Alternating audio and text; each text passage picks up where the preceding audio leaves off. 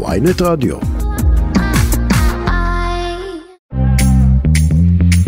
שלום לכם, אתם אה, בכסף חדש, התוכנית הכלכלית היומית של ynet רדיו. אני צחי שדה, עורך התוכנית היום הוא דן רבן, ואצלי שילוח על הביצוע הטכני. אה, אנחנו פותחים את התוכנית בדיוק חמש דקות אחרי שבנק ישראל הודיע על עליית ריבית נוספת, שביעית ברציפות, הפעם של חצי אחוז, שמביאה אותנו לריבית של לא פחות מ-3.75 אחוז, ולריבית פריים של חמש ורבע אחוזים. אה, בעוד מספר דקות אה, תחל גם מסיבת העיתונאים של נגיד אה, בנק ישראל, ואולי אנחנו גם נצטרף אליה בשידור חי. לאחר מכן אנחנו נדבר על ההחלטה הראשונה של שר האוצר בצלאל סמוטריץ' לבטל את המס על השתייה הממותקת ועל החד פעמי, ובכלל על ההשפעה הצפויה של ההסכמים הקואליציוניים על החברה החרדית. לאחר מכן אנחנו נשמע מגד ליאור למי עולה השכר ולמה. אבל עכשיו אני רוצה לחזור להחלטת הריבית. ורוצה לומר שלום לדוקטור סיגל ריבון, מנהלת האגף המוניטרי בחטיבת המחקר בבנק ישראל. שלום. שלום דוקטור ריבון. טוב, אז אנחנו ממש ממש שניות אחרי ש... נכון. אחרי, אחרי, ש... אחרי שקיבלנו את ההחלטה, שהיא אמנם הייתה צפויה, אבל, אה, לפחות חלק מהחזאים, אבל אה, שמעי, עוד חצי אחוז, אני לא חושב שלפני חודש היינו אומרים שאתם תעלו כבר עכשיו בעוד חצי אחוז, נכון? אמ, אני חושבת שגם לפני חודש, בכל זאת כשדיברנו ברדיו והסברנו, אז דיברנו שעדיין יש תוואי של העלאת ריבית, אף אחד לא דיבר לפני חודש על זה שאנחנו כבר אז הגענו לריבית שאנחנו רוצים להיות בה, ואתה צודק שבהתאם להתפתחויות, בינתיים ראינו מה קורה לאינפלציה, בינתיים ראינו שהמצב במשק אה, אה, עדיין טוב, וקודם אה, כל אני לא, אה, אני לא יושבת בוועדה המוניטרית, לא קיבלתי את ההחלטה, אבל אה, בהחלט זו החלטה שתואמת את ה... המצב הנוכחי, מתוך המטרה הבסיסית והמרכזית והחשובה להחזיר את אה, יציבות המחירים ולהילחם באינפלציה שהיא לא טובה לאף אחד מאיתנו. אז תראי, באמת בפעם הקודמת אה, דיברנו אה, לגבי זה, על מה, מה, מה צפוי לנו בהמשך, ונאמר שזה יהיה יותר מ-3.5%, אז אנחנו עכשיו כבר ב-3.75, מה, למה אנחנו צריכים לחכות בהחלטה הבאה? אז אה, אתה יודע, ההחלטה הבאה תהיה עוד אה, שישה, שבעה שבועות, נכון. ואז אה, בהתאם להתפתחויות ההחלטה תתקבל, אבל אני כן יכולה להגיד לך שתחזית חטיבת המחקר שמפורסמת הפעם במקביל, פעם ברבעון והפעם במקביל להחלטת הריבית, מעריכה, ועוד פעם, זו תחזית של חטיבת המחקר, שהריבית בסוף 2024 תגיע עד ל-4%. אז שוב, זה לא נבואה וזה לא התחייבות, אבל זה איזושהי הערכה שעדיין יש מקום להעלות את הריבית. ושוב, זאת אומרת שעד. סוף 2024 אנחנו לא נראה ירידה אפילו? לא נראה... אז אני לא, שוב, אני לא יכולה להתחייב על uh, תוואי כמובן, אבל כרגע, כמו שעדיין האינפלציה uh, גבוהה במידה משמעותית מתחום היעד, תחום היעד הוא 1 עד 3, אנחנו בחמישה אחוזים ושלוש עשיריות, עדיין אנחנו מצפים לראות את האינפלציה בגובה הזה ככה לעוד קצת חודשים, וכן אותה תחזית של חטיבת המחקר מדברת על התכנסות לשלושה אחוזים לקראת אה, סוף השנה הזאת, ובהחלט אנחנו מדברים על אה, אה, ריבית, ש, אה, סליחה, לא בסוף 24, אה, בעוד שנה אנחנו מדברים. זהו, כן, אה, כבר, כבר, כבר נלחצתי האמת, אני חייב כן, לומר. כן, כן, כן, לא, אתה רואה, אז כבר בהחלט, בהחלט, התחזית... לעוד, כן, בשנה הקרובה, אה, ארבעה אחוזים, כן. בסוף, כן, זאת, אומר, זאת אומרת שיש לנו עוד רבע אחוז עד סוף השנה הזאת? רק שאני אעשה סדר פחות או יותר, לפי, לפי הערכות כמובן. כן, לפי הערכות, כן, כן. אז אני אתקן עוד פעם, לפי התחזית של חטיבת המחקר, בעוד שנה אה, ההערכה היא שהריבית תהיה 4 אחוזים, אבל שוב, זו תחזית וגם היא מתעדכנת בהתאם לה, להתפתחויות. אז באמת, עוד משהו, עוד משהו שראיתי שהתעדכן בתחזית זה הצמיחה שלנו נכון. בשנה, בשנה, בשנת 2023, שמדברים עכשיו על 2.8 אה, אחוז, כבר היה, הייתה הערכה נכון. של שלוש, נכון? נכון, נכון. אז זה תיקון קטן, קודם כל צריך להגיד שזה תיקון מתון מאוד כלפי מטה, וגם חשוב לומר שבסך הכל המשק, כשמסתכלים על הרמה של התוצר והרמה של הפעילות היא בהחלט גבוהה, היא תואמת פחות או יותר את הרמה שהיינו מצפים לפי איזשהו תוואי שהיה לפני הקורונה, כלומר אנחנו נמצאים בסביבה אה, שהיינו מצפים אה, להיות בה, אבל נכון, בגלל, אה, בעיקר בגלל אה, מה שקורה בעולם,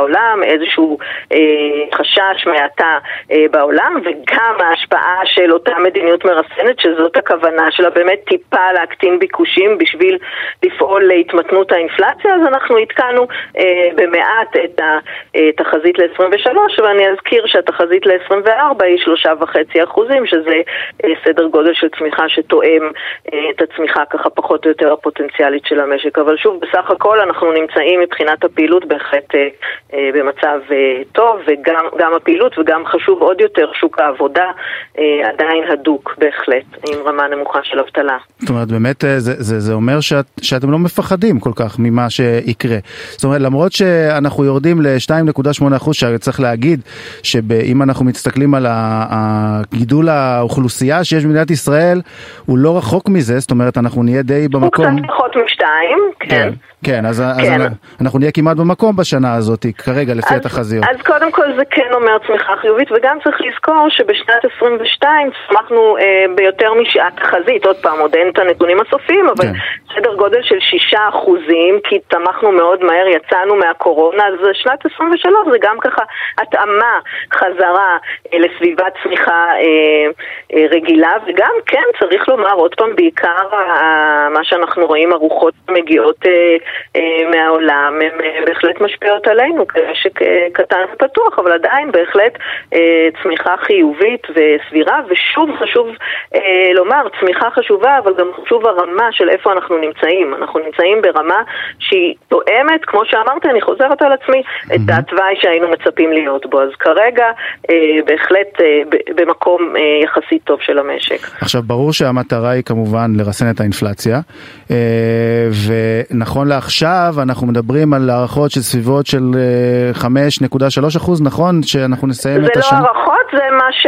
כן, זה מה שהיה המדד של אה, נובמבר, עוד חסר לנו כן, המדד חסר של דצמבר. דצמבר, אז כן, סדר גודל סביב.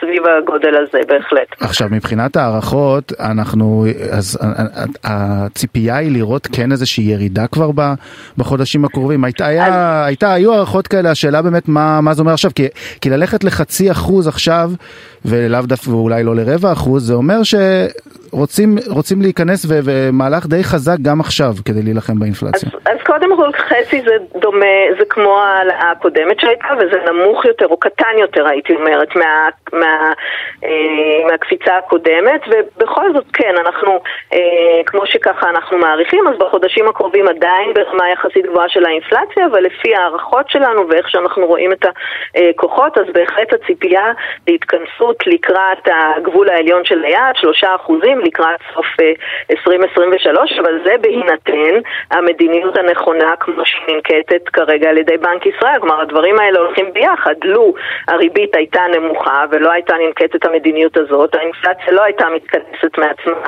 אה, חזרה ליעד, אז אלה הם אה, כמובן שני משתנים שהם משלימים והולכים ביחד, המדיניות שננקטת, הריבית והתגובה של האינפלציה. בהחלט. עכשיו תראי, את, את אומרת באמת המדיניות של בנק ישראל שממשיך לפעול, בוא נגיד, בזמן שאחרים לא ממש פועלים, כי לא הייתה לנו פה ממשלה, אבל עכשיו יש.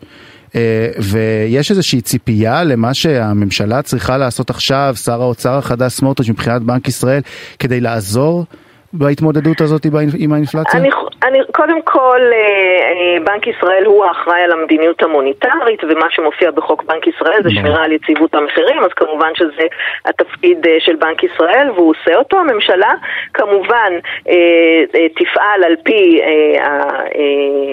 העדפות אה, שלה וסדרי העדיפויות שלה, ואני חושבת שתמיד, כמו שאנחנו אומרים, אה, חשוב שיהיה תקציב, חשוב שתהיה הסתכלות קדימה, שתהיה התנהגות אחראית, שמקצה את המשאבים לצורך צמיחה ארוכה, בת קיימא, מכלילה, אה, אז בהחלט מדיניות אחראית, מדיניות פיסקלית אחראית בהחלט יכולה לתמוך ולסייע ולהקל על, כמובן, על שמירה של היציבות בכלל, ובפרט על יציבות האינפלציה בהחלט. תראי, אז, אז באמת יש פה שני, ב, ב, בכיוונים של הממשלה יש דברים שהם קצת סותרים לגביכם אני חושב, כי אם הם מדברים, מדברים על הקפאת מחירי החשמל, הארנונה, המים, אלה דברים שלכאורה בטווח הקצר הם יכולים לרסן את האינפלציה, כי הם אלה באמת מחוללי האינפלציה, לא שאנחנו רואים כל כך שהדברים האלה באמת קורים, אבל, אבל אה, זאת הכוונה. מצד שני, יש לזה פה הוצאה די רצינית של המדינה כדי לממן את הדבר הזה. השאלה אם אה, מבנק, מבחינת בנק ישראל, ברור לי שאתם לא ממליצים לממשלה מה לעשות או לא לעשות, אבל זה יכול להשפיע על ההחלטות שלכם בהמשך, אני מניח, אם יעצרו מחוללי האינפלציה, בואו בוא נקרא לזה ככה.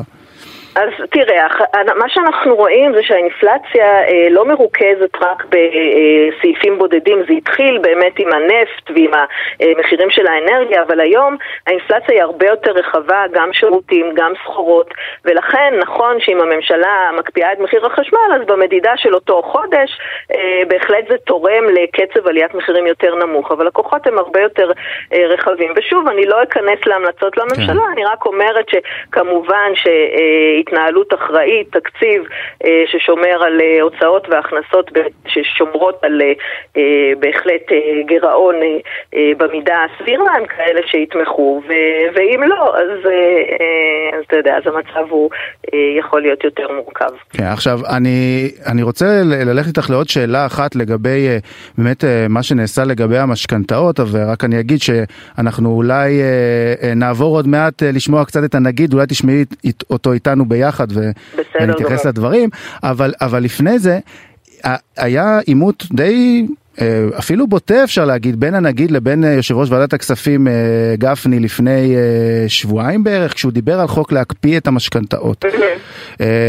ובאמת קצת נעמד הנגיד נעמד על רגליים אחוריות לא כל כך אהב את הדברים כי כמובן מדובר על עצמאות בנק ישראל ויש פה דברים קצת יותר מורכבים. אנחנו רואים אתמול הייתה איזושהי הודעה של בנק הפועלים שהם מתכוונים לחלק מהלקוחות, אני מניח שאת מכירה, לחלק מהלקוחות, כן. את, לא לגלם, הנה עכשיו יש להם חצי אחוז, אולי, לא יודע לפי מה הם חישבו, לפי רבע או לפי חצי את, את העלות של המהלך הזה, כן. אבל עכשיו הם יצטרכו חצי אחוז באמת לספוג לבערך עשרת אלפים לקוחות. אתם חושבים שהבנקים צריכים ללכת לכיוונים כאלה? אתם רוצים לדחוף אותם לכיוון הזה? אני, קודם כל, אני לא אחראית על הפיקוח על הבנקים, אני כן. לא רוצה להתבטא בצורה אה, ישירה. אני חושבת שכל עוד זו החלטה עסקית של הבנקים, שעושים את החישוב שלהם מבחינת היציבות, מבחינת הרווחיות, מבחינת התחרות על הלקוחות, אנחנו מדברים הרבה מאוד על תחרות בין הבנקים. אני חושבת שאפשר להשאיר את זה לשיקול דעתם. עוד פעם, אני לא המפקחת על הבנקים, אבל נדמה לי שצעד מסוג זה, זה לא צעד שבנק ישראל יכול, אתה יודע, צריך להתערב כי זה משהו שהוא בלתי סביר בעליל, מאוד קיצוני, מאוד מסוכן, ולכן כל עוד זה נעשה אה, אה, על ידי השוק, אה, אני חושבת ש, שבהחלט אה, אין, אין סיבה אה, להתערב בצעד כזה, ו, ושוב, תלוי, אני לא מכירה את הפרטים, תלוי בדיוק לאיזה לקוחות, אה, באיזה מידה, מה זה אומר לגבי ההחזרים שלהם אחר כך, מה בדיוק יהיו התנאים, זה אה, בין הבנק ללקוחותם, אה, וזה מאוד מאוד שונה מהתערבות אה, אה, אה, מוסדית ש, שמונעת את השינוי בריבית על המשכנתאות אה, עם השינוי של ריבית. את חושבת שדבר כזה בכלל יכול לקרות, הצעה כזאת כמו שהציע גפני? אה, קטונתי, אה, אתה יודע, אני לא, לא חושבת שאני יכולה להגיב או להעריך, זה תלוי בהרבה גורמים, אתה יודע, לא, לא תמיד רק גורמים כלכליים, אני חושבת שהם מעבר לתחום ההתמחות שלי. ותגידי, באמת לפני שאנחנו נעבור לשמוע את הנגיד, ברמה של שוק המטח, אנחנו רואים באמת שבימים האחרונים הדולר קצת התחזק מול השקל, למרות שהוא נחלש בעולם. את יכולה להסביר כן. לנו אולי למה זה קורה? אני... לא אני, אני לא יודע מה קורה עכשיו, אגב, אחרי ההחלטה, אחרי הודעה על החלטה, כן, אני, אני לא מודה שאני לא יודע, אני עוד לא רגע. אנחנו מדברים, אז כן, אני לא ראיתי. אמ, אתה יודע, זה שוק אה, גדול, זה שוק שיש בו הרבה מוכרים והרבה קונים, יש גורמים שונים, גם גורמים אה, גלובליים שהרבה מאוד אה, פעמים משפיעים, גם גורמים לפעמים מקומיים ספציפיים של ביקושים והיצעים שקשורים לדברים שונים. אפשר לנסות להסתכל על זה, זה דברים שהם מאוד, שוק מטח הוא שוק עמוק ונזיל ומהיר, ולכן מאוד, מאוד קשה להעריך, אתה יודע, למה כל, ממה נובעת כל תנועה, ואנחנו ממשיכים לעקוב. כמובן ולהסתכל. ההערכה היא אבל באמת שתהיה, אני יודע שבאמת קשה להעריך גם לגבי האירו, האירו הרי זינק בצורה מטורפת, שאנחנו מדברים על אנשים שנסעו עכשיו לקריסמס והרגישו את זה בכיס אני מניח, אז זה משהו שאמור יש איזושהי הערכה לגבי זה אמור להימשך, פחות או יותר? אנחנו, אתה, אה, זה משהו שהוא מאוד תלוי, אתה יודע, תלוי באירו, לא תלוי בשקל. אה, וכל, וכל מי שקצת מתעסק בדברים האלה יודע שלחזות את שער חליפין זה משהו שאי אפשר לעשות. אז אה, עוד אף אחד לא הצליח ככה לחזות את שער חליפין. השוק הוא משוכלל, והשער הנוכחי מייצג את המצב ואי אפשר לחזות אותו. אה, טוב, אז בוא, אני, אני, באמת אנחנו עוד ממתינים שהנגיד יעלה, אני רק אשאל עוד איזה שאלה אחת, אה, ככה הוא, הוא מעכב, הוא מתעכב, רק שתדעי, זה אחר כך, את יכולה, את יכולה, כן, את יכולה לבקר אותו אצלכם גם, אה, גם ביניכם, סתם, אני צוחק. באמת, אמרנו שהריבית אמורה להגיע ל-4%, להיות בעוד שנה 4%. את חושבת בהערכות כרגע בתחזיות שכשהירידה תגיע, והיא הרי תגיע מתישהו, אני מניח זה יהיה גם בצורה כזאת אגרסיבית למטה כמו שזה היה בצורה אגרסיבית למעלה? עוד פעם, אתה יודע, ברור לך שהתשובה שלי תהיה שזה קודם כל בוא נראה כמה זמן, לאן היא תגיע בסופו של דבר, כמה זמן היא תהיה, איפה שהיא אה, תהיה, ואחר כך מתי אפשר יהיה אה, להוריד אותה, וברור אה, שזה יהיה תלוי בתנאים.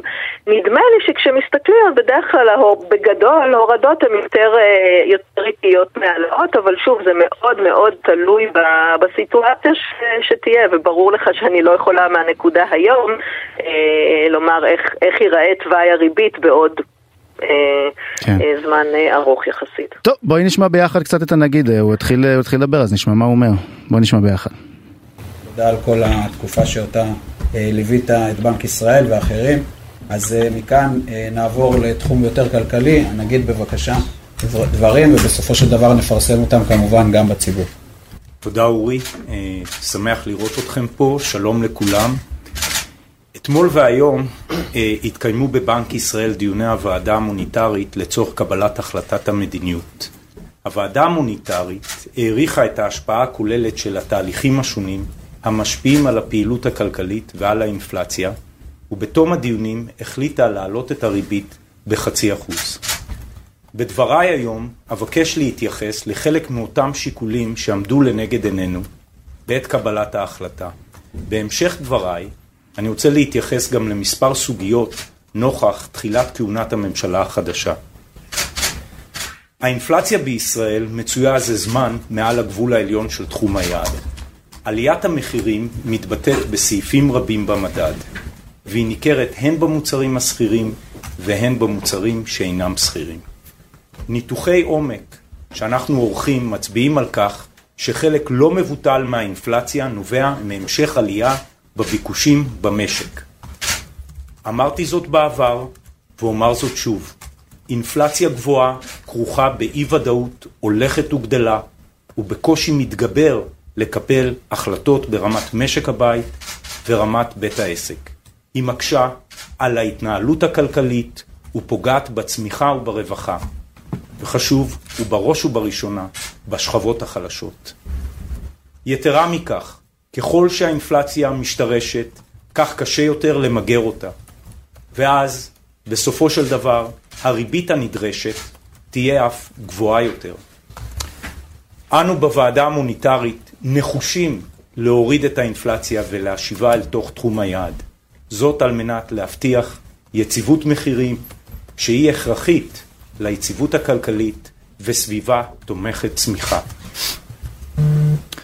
לצד האינפלציה בפועל, הציפיות והתחזיות לאינפלציה מספקות לנו מידע חשוב לאופן בו השחקנים בשוק רואים את המצב הכלכלי ואת השפעת המדיניות של האינפלציה.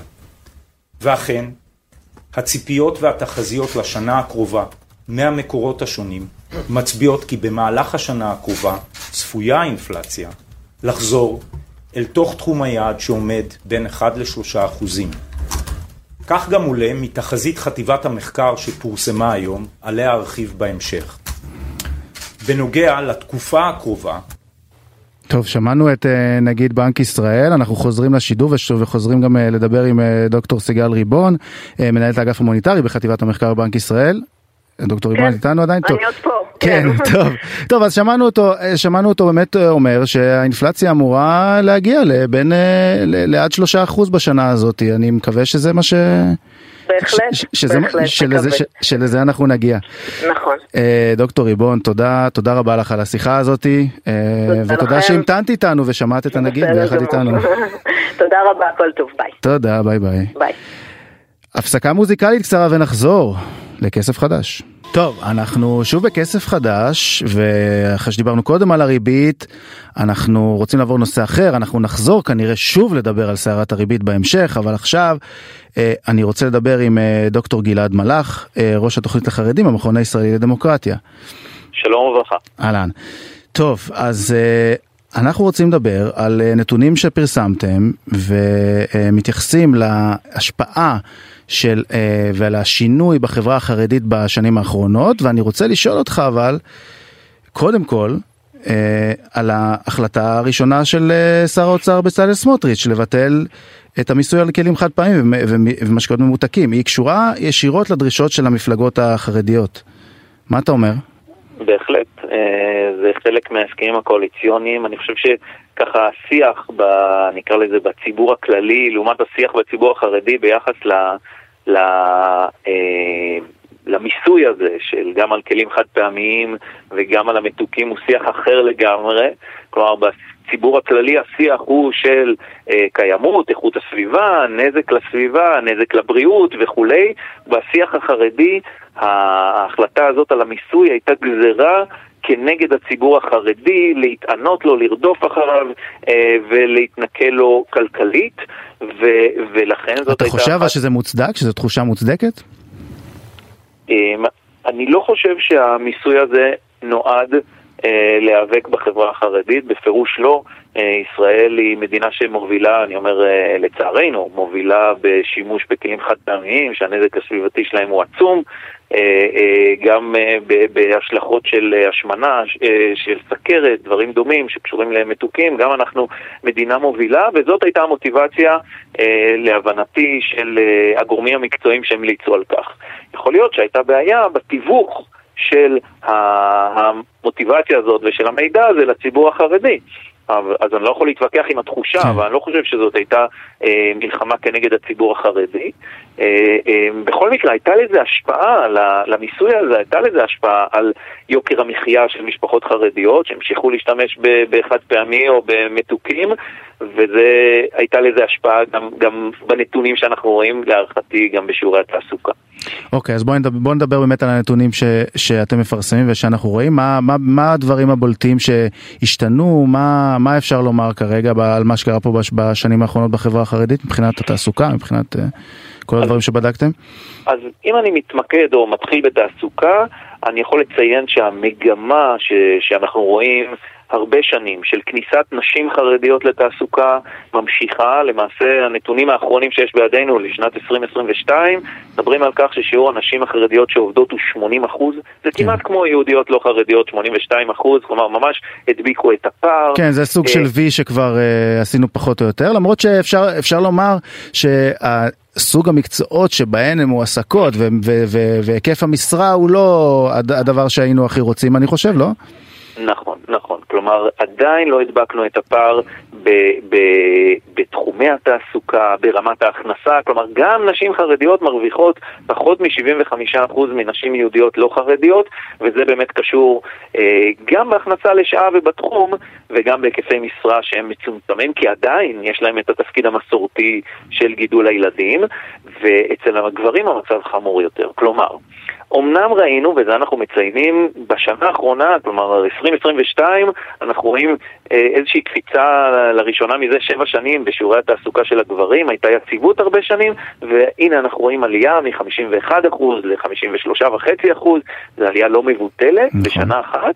אה, אה, להערכתי, היא קשורה הן ליוקר המחיה באופן כללי, דיברת על עליית הריבית, mm-hmm. יש לנו את האינפלציה, יש לנו את העלייה של תשלומי המשכנתאות והדיור, דברים שמשפיעים על כל משקי הבית, אבל גם משקי הבית החרדיים, וספציפית, גם העובדה שהחרדים לא היו בקואליציה, הביאה לירידה בתקצוב לחרדים, גם לתקציב הישיבות והכוללים, אה, אה, הזכרנו את הגזרות, את המיסים ודברים נוספים, אז זה גם השפיע להערכתי על יציאה לעבודה, אבל אני אומר, גם מי שיוצא לעבודה, אה, בשיעורים קצת יותר גבוהים, עדיין רמת ההכנסה של גברים חרדים ותחומי התעסוקה שלהם הם לא של תעסוקה איכותית, רמת ההכנסה היא מחצית בלבד מגברים יהודים לא חרדים, אז ככה כשאנחנו מדברים על תשלומי מיסים וזה הבעיה והפער בין חרדים ללא חרדים הוא עצום. עכשיו תגיד, בעצם אה, אתה אומר בשנה האחרונה הייתה פה התקדמות אומנם קטנה וזה, אבל באמת שלא קרתה המון זמן.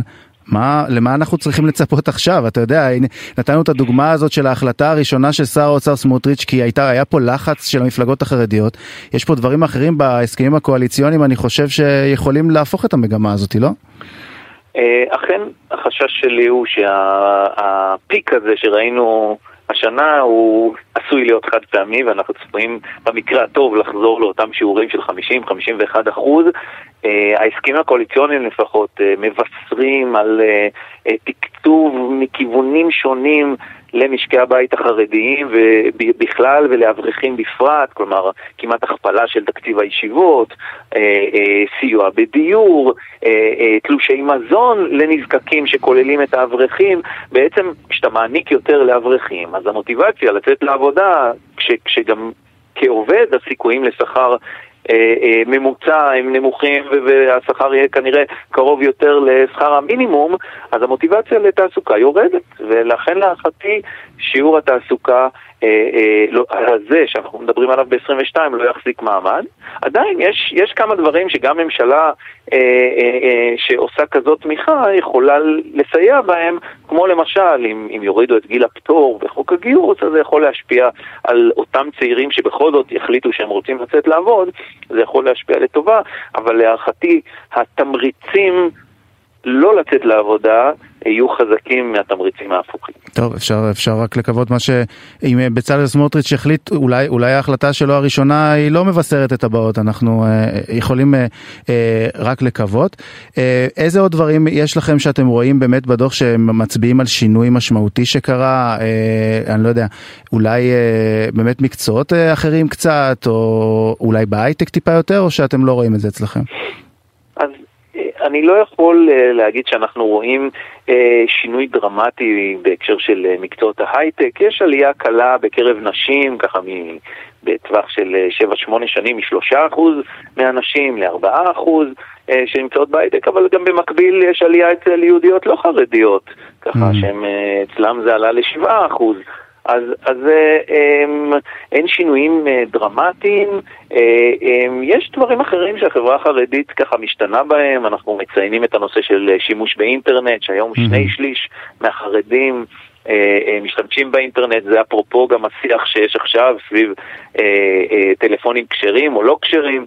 אז כן. בהחלט uh, הציבור מצביע ברגליים והוא רוצה לגלוש באינטרנט, בחלקו גם uh, בצורה חופשית. Um, uh, רמת החיים, אני אומר בכל זאת בתהליך הזה שיותר אנשים יוצאים לעבוד, בין אם זה נשים או קצת גברים, רמת החיים עולה, שימוש בכלי רכב פרטיים, כאילו יש כמה אינדיקציות לרמת חיים גבוהה יותר מבעבר, שהיא עצמה יכולה לדרבן, היא תוצאה של... של אה, יציאה לעבודה, אבל היא גם יכולה לדרבן אחרים. כן, טוב, זה באמת המאבק, אה, מסמל את המאבק בין ההשתלבות לבין ההתבדלות שמנסים אה, להוביל, וההחלטות של הממשלה הקרובה, בוא נגיד ככה, אנחנו בעוד חצי שנה, שנה, שנסתכל על הדוח הבא שלכם, אני מקווה שלא נראה דברים שפחות נאהב. נכון. דוקטור גלעד מלאך, ראש התוכנית החרדים במכון הישראלי לדמוקרטיה, אני מודה לך מאוד על השיחה הזאת. תודה רבה. תודה. אה, הפסקה קצרה וחוזרים לקצב חדש. עכשיו בוויינט רדיו, כסף חדש עם צחי שדה. טוב, אנחנו שוב בכסף חדש, ולפני שיצאנו להפסקה שמענו uh, מהמכון הישראלי לדמוקרטיה ששיעור הנשים החרדיות בשוק העבודה נמצא בשיא. אנחנו רוצים לבדוק עכשיו אם זה באמת אה, נכון ומה הבעיות עם הדבר הזה גם. אה, אני רוצה לומר שלום לדוקטור יעל פרואקטור, אה, עוסקת בקידום שוויון מגדרי ופעילה חברתית. נכון, שלום. אמרתי נכון את שם המשפחה? כן. כן. אז כבר, אני רושם לעצמי וי וזה אפשר להמשיך. אה, אז דוקטור פרואקטור, מה, מה את אומרת? זה נכון? יש, יש באמת שיא של נשים חרדיות בשוק העבודה? זה נכון, שיעור התעסוקה של הנשים החרדיות הוא היום שובר שיאים, הוא עומד על כ-80% השתתפות בשוק העבודה. זה אומר שהן עברו כבר את יעדי המדינה להשתלבות שלהן בשוק העבודה, לעומת הגברים החרדים שעומדים על 50% השתתפות בשוק העבודה. אבל, מהמם. כן, לא איפה האבל? זהו, אני מחכה לאבל. בדיוק. אמ, יש כמה בעיות ב, אמ, בעבודה, בעבודה של הנשים החרדיות. הנשים החרדיות הן מתחתנות בגילאים צעירים, הן יולדות בגילאים צעירים, ולכן הן הופכות מהר מאוד למפרנסות העיקריות של משק הבית החרדי, כדי לאפשר לבן הזוג שלהן ללמוד, כדי להקים מה שנקרא בית של תורה. אה, ולכן הן הופכות, עלולות להפך למטרה, להפך לכוח עבודה זול. השכר הממוצע של הנשים החרדיות הוא נמוך בכ-30% מהשכר הממוצע של יהודיות לא חרדיות. הסיבות לפערים האלה בשכר נובעות בעיקר בגלל, קודם כל, היקף המשרה. אה, מיעוט מהנשים החרדיות עובדות במשרה מלאה, לעומת כ-60% בקרב היהודיות הלא חרדיות, וגם בתחומי העיסוק. חלק ניכר מהנשים החרדיות עובדות ב- במקצועות החינוך, כלומר מקצועות שבהם פוטנציאל ההשתכרות הוא יחסית נמוך, לא גבוה בלשון המעטה. אה, וגם כאשר הן כבר עובדות במקצועות האלה, רובן מועסקות דרך עמותות פרטיות של אה, מפלגות הציבור החרדי, והן מאופיינות בשכר נמוך ובתנאים סוציאליים ירודים. אז עכשיו, אז עכשיו באמת המצב נכנסת... שלנו הוא יחסית אה, לא משהו. אז, אז אם אה, עכשיו נכנסת ממשלה חדשה, שהמפלגות החרדיות הן אה, עם כוח רב בממשלה הזאת, זה אמור להשפיע לטובה, לרעה לדעתך?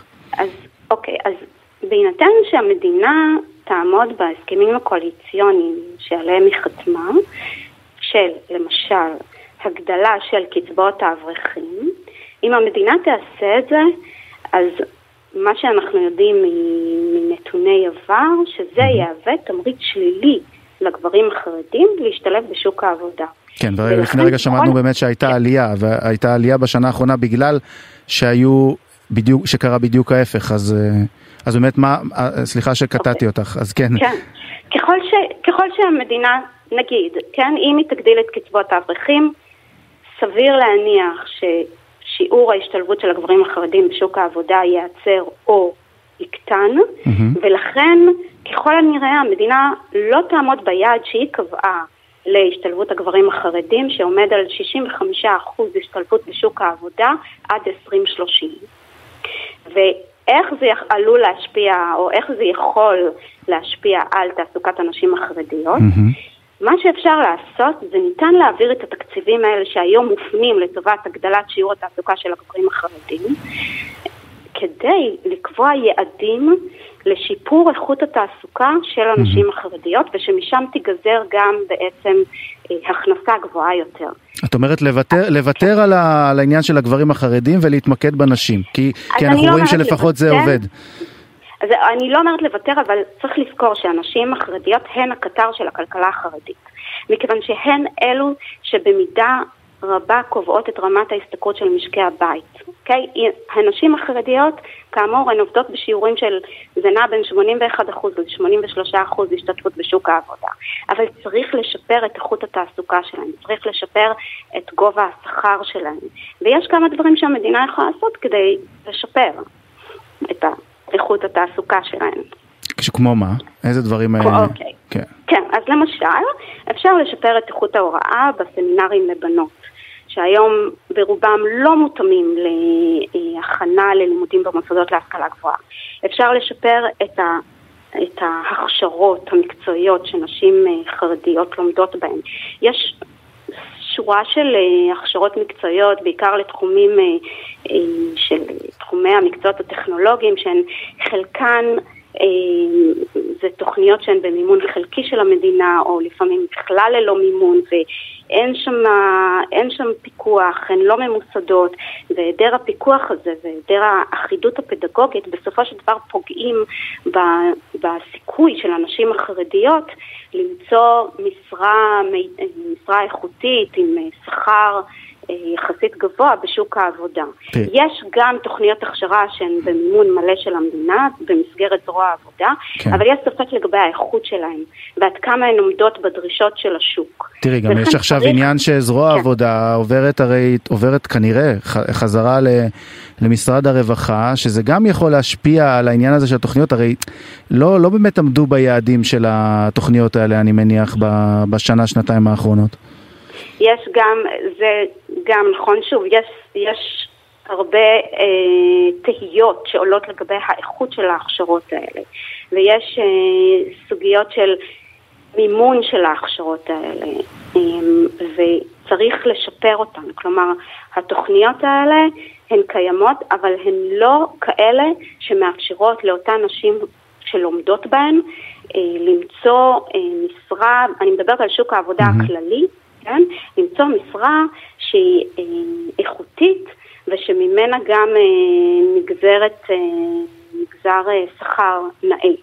לך יש איזושהי, כן. איזושהי גישה כלשהי כפעילה בתחום ולמפלגות החרדיות עצמם? יש איזה מישהו שמדבר איתכם, שאולי רוצה לנסות לקדם איזשהו טיפול, איזשהו שיח בעניין, או שאין נשים אז אין, אז אין מי שידבר? יש uh, כוונה של, uh, זה עלה גם בהסכמים הקואליציוניים, uh, לאפשר קיומן של כיתות קטנות בהכשרות המקצועיות. על פני, המדינה היום, יש mm. איזשהו סף שהמדינה מממנת אם יש איקס uh, תלמידות בכיתה, והכוונה היא להגדיל את המימון כך שגם לכיתות קטנות יותר יינתן את אותו גובה תקצוב. כן. עכשיו, הדברים האלה הם לא בהכרח ישפרו את איכות ההכשרה. Okay? כן. כלומר, זה לא ישפר את, את איכות התעסוקה של אותן נשים חרדיות. מה שכן יכול לשפר זה גם לעודד אותן לפנות, אה, ללמוד במוסדות להשכלה גבוהה, ולאו דווקא לפנות למסגרות ההכשרה האלה, ששוב, האיכות שלהן לא הכי גבוהה. וגם אפשר, עוד דבר שאפשר לעשות זה אה, לעודד אותן לגוון את תחומי העיסוק, לאו דווקא ללמוד בתחומי אה, מקצועות החינוך, אלא להרחיב לתחומים שונים, גם למשל כלכלה, מקצועות כן. טכנולוגיים, שורה של תחומים שהם לאו דווקא בעולמות החינוך, מה ששוב יגדיל את פוטנציאל ההשתכרות שלהם. טוב, אה, דוקטור יעל פרואקטור, אני אה, בתקווה ביחד איתך שלפחות אם, ה, אם אה, בתעסוקה של הגברים לא יצליחו לשפר אולי את האיכות של אנשים, כן. אני רוצה להודות לך מאוד על השיחה הזאת. תודה רבה. תודה ולהתראות. ביי ביי. ביי. אנחנו יוצאים להפסקה מוזיקלית קצרה וחוזרים לדבר גם על הריבית וגם על השכר של חברי הכנסת שיעלה.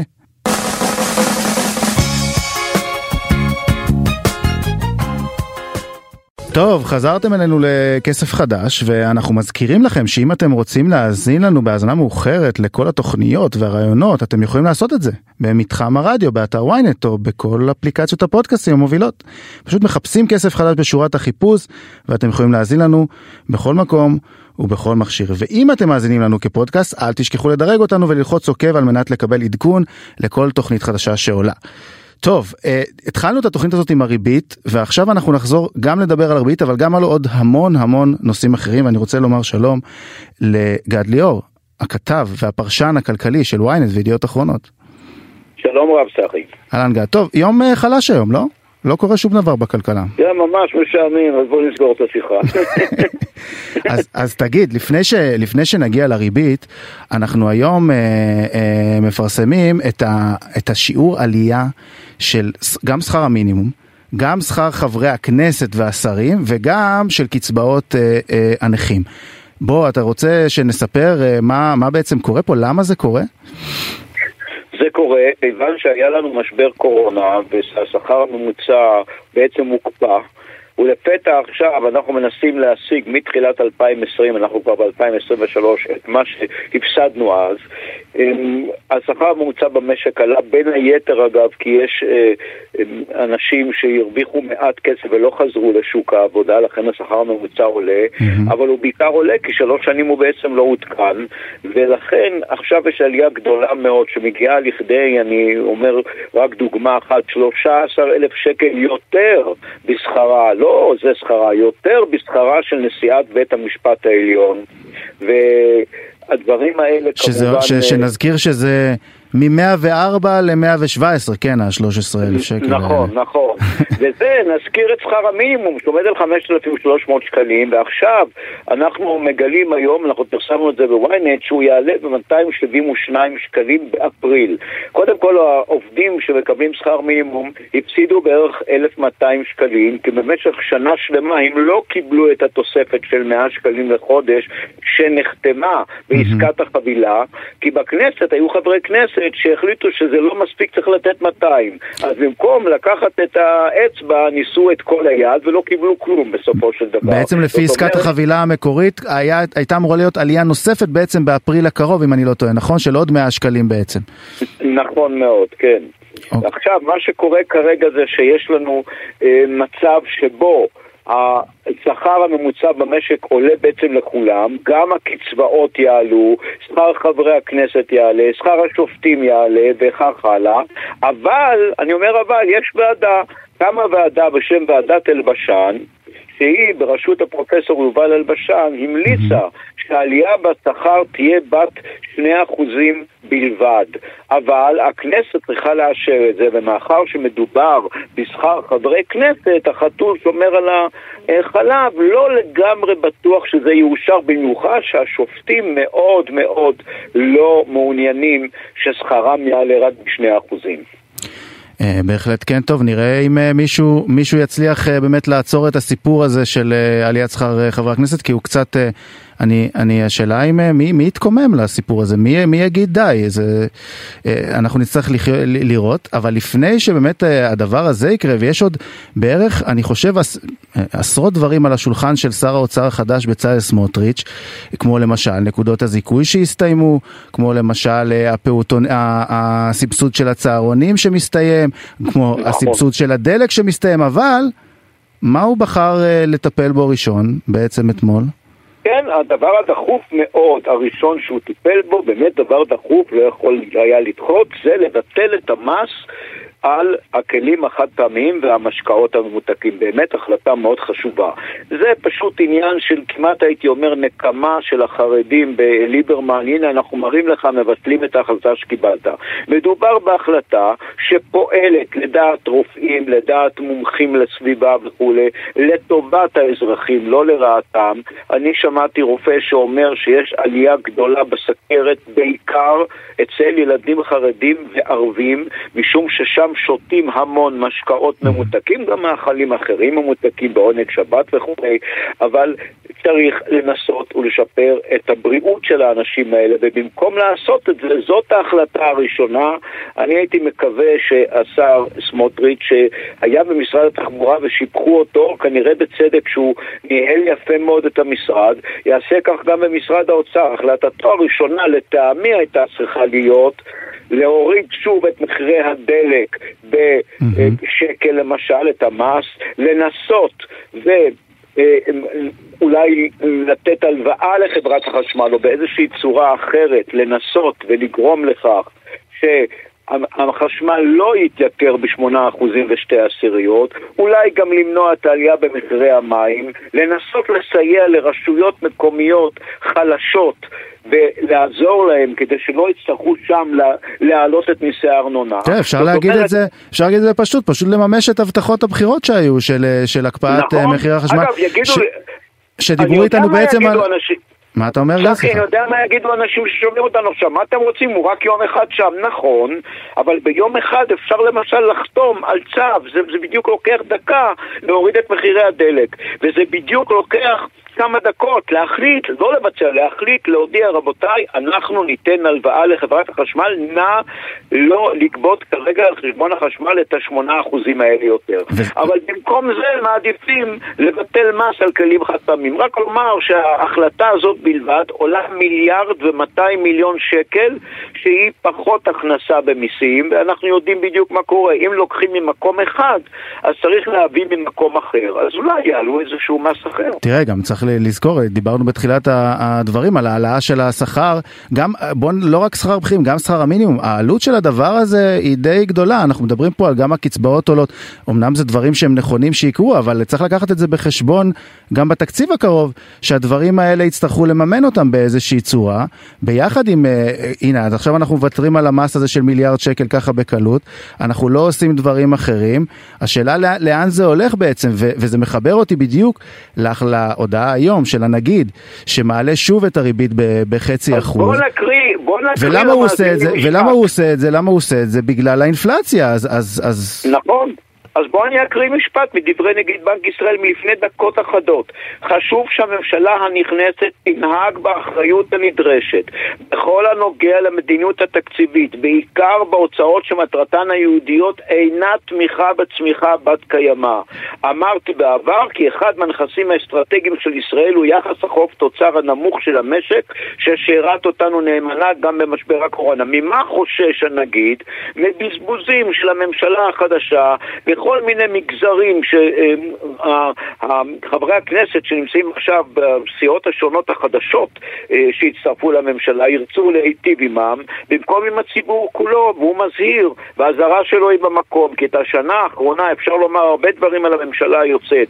נכשלה בנושא הדיור, באמת כישלון חרוץ, אולי במקומות אחרים. על התקציב היא שמרה, על קופת המדינה היא שמרה, יש עודף של 30 מיליארד שקל, נגיד בנק ישראל חושש שעוד מעט יהיה גירעון בסדר, בסדר גודל כזה. זהו, ובאמת, וכשהוא חושש, הוא מעלה את הריבית, כי זה מה שהוא יכול לעשות כדי לנסות ולהילחם באינפלציה, ואז אנחנו באים ואומרים, רגע, המשכנתאות שלנו עוד, מתיק... עוד פעם מתייקרות, עוד, הדברים האלה ממשיכים להתגלגל, וכדאי שיתחילו באמת בממשלה, אני חושב, להבין איפה אנחנו נמצאים ובמה צריך לטפל ולהתחיל לטפל בזה, כי אחרת אנחנו, הריבית הזאת לא תעצור ב-3.75, כבר אומרים נכון. לנו.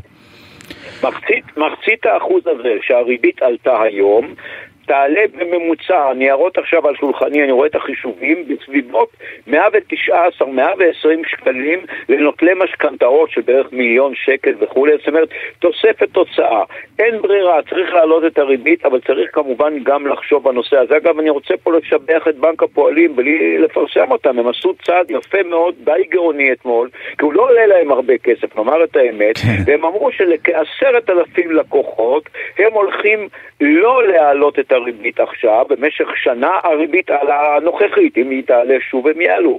זאת אומרת, הם חוסכים מהם כרגע חצי אחוז, ושלהבין, חצי אחוז למי שלקח הלוואה, נגיד של מיליון שקל, והיא עדיין כולה, זאת אומרת, הוא עוד לא החזיר אותה, זה המון כסף לאורך השנים. אז זו בהחלט הטבה יפה, אולי הבנקים האחרים, נקרא להם פה ללכת בעקבות בנק הפועלים. אולי. גד ליאור, הכתב והפרשן הכלכלי של ynet וידיעות אחרונות, אנחנו נשחרר אותך ליום הקליל שאתה, שעובר עליך בכלכלה. בדיוק, כן, אני צריך לכתוב עוד כמה דברים. תודה רבה ויום טוב. תודה רבה גד, להתראות. טוב, אנחנו הגענו לסוף התוכנית שלנו, כסף חדש, אה, ליום שני, ומיד אחרינו יהיו דודו ארז ויואב רבינוביץ' עם סיכום היום. Uh, תודה רבה לדן רבן שערך, לצלי שילוח על הביצוע הטכני, מחר יהיה איתכם רועי כץ, שיהיה לכם המשך האזנה נעימה והמון כסף חדש, אפילו שהריבית עולה. להתראות.